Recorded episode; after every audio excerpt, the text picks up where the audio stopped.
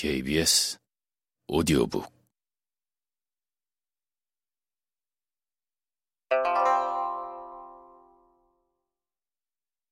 전례. 조조와 유비의 한중 쟁탈전에서 유비의 우회 전략. 정사 삼국지에 보면 적벽대전 이후 유비는 형주와 익주를 점거하고 황하 유역을 근거지로 한 조조, 강남을 근거지로 한 손권과 삼국 정립의 형세를 이루었다. 215년 조조는 서북의 마초와 한수 세력을 소멸시킨 뒤 직접 대군을 이끌고 한중의 장로를 공격해 한중을 점거하였다. 사실 한중은 사방이 산으로 둘러싸여 있고 중간에 한수가 가로놓여 있어 작은 분지를 형성하고 있었지만 토지는 비옥하고 물산이 풍부해 조조와 유비의 전략 요충지였다.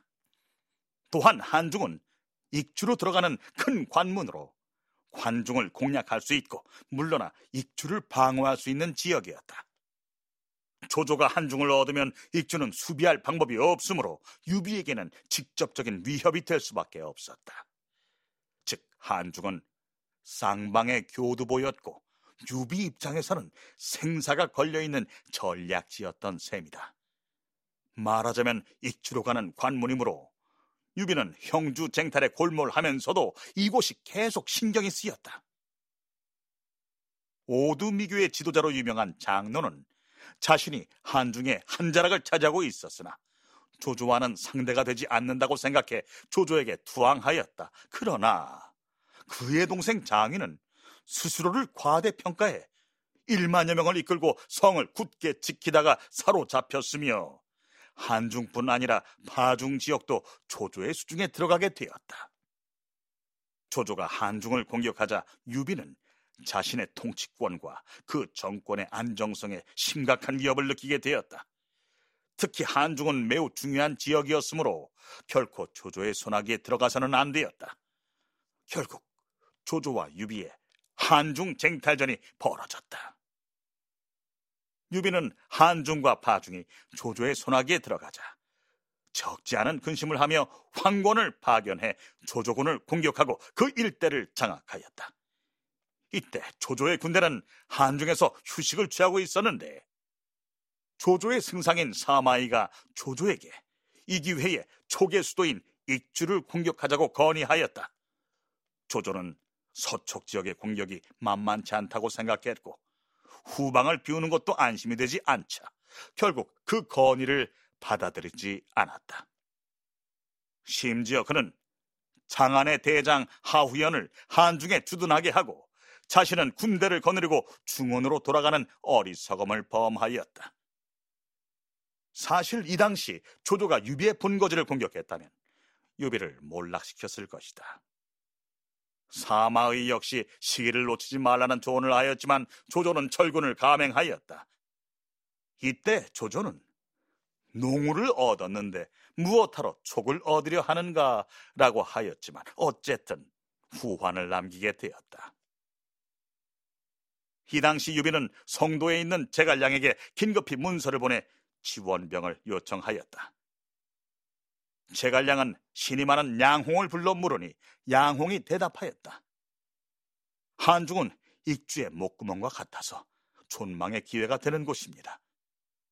만일 한중을 잃는다면 촉군은 존재하지 못할 것이고 이것은 각 가문의 화근이 될 것입니다. 바야흐로 오늘날 일은 남자는 마땅히 싸워야 하고 여자는 나르는 일을 맡아야 하는데 병사를 보내매 무엇을 의심하십니까? 그리하여 촉군 태수 법정이 유비를 따라 북쪽으로 갔다.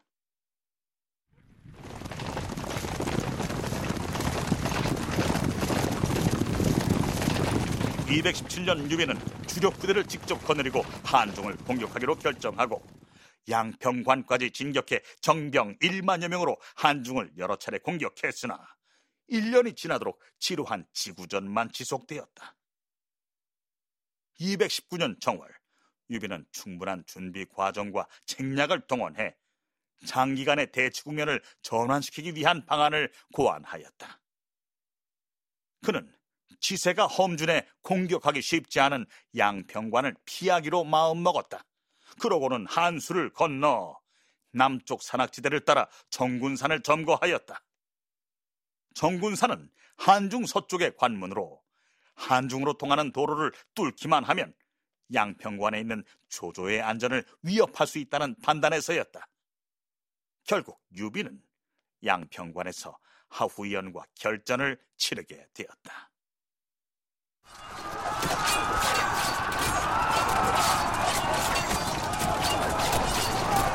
유비의 진군과 북상을 방어하기 위해 조조의 군대는 한순 남쪽과 정군산 동쪽에 진지를 구축하고 요새를 정비하며 방어용 목책도 설치하였다. 그러나 유비의 군대는 밤에 조조의 군영을 공격해 목책을 태워버렸다. 하후연은 장합에게 동위를 지키게 하고 자신은 날랜 기병을 거느리고 남위를 구하러 갔다.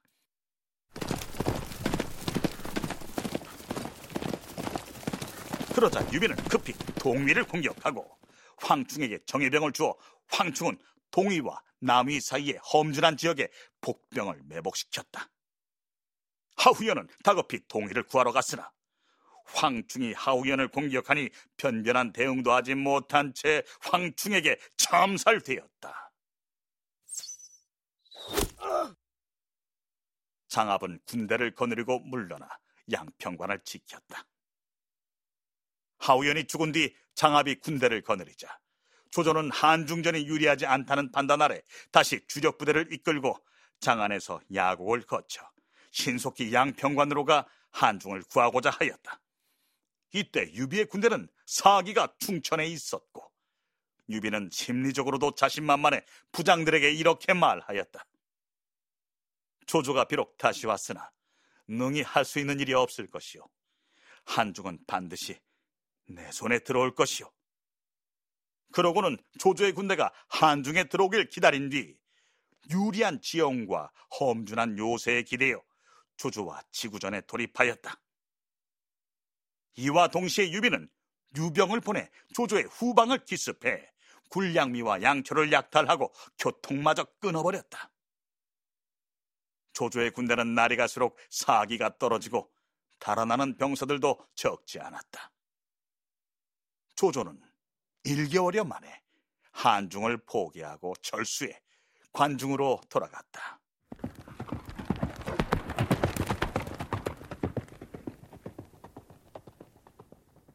유비는 한중을 점거한 지 얼마 되지 않아 유봉과 맹달을 파견해 한중 동쪽의 방릉과 상용 등을 공략하고는 광대한 지역을 장악하면서 삼국 정립의 구도를 확실히 다졌다. 손자가 전례편에서 제시한 것처럼 전쟁의 가장 어려운 점은 승리를 얻을 수 있는 조건을 만드는 일이다. 이 한중 쟁탈의 과정을 보면 교전 초기 조조 군대 유리한 국면은 결국 유비가 정군산을 점거하면서 완전히 역전되었다.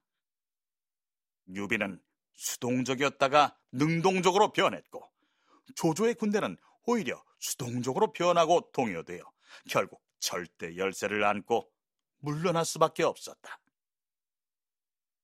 여기서 중요한 것은 손자가 말한 먼 길로 돌아가면서도 곧바로 가는 것처럼 하고 근심거리를 오히려 이로움으로 삼는 것의 응용이다. 유비가 조조와의 정면 승부를 택하지 않고 후회 전략 카드를 꺼낸 것이 결국 이러한 성과를 얻는 핵심 관건이 되었다.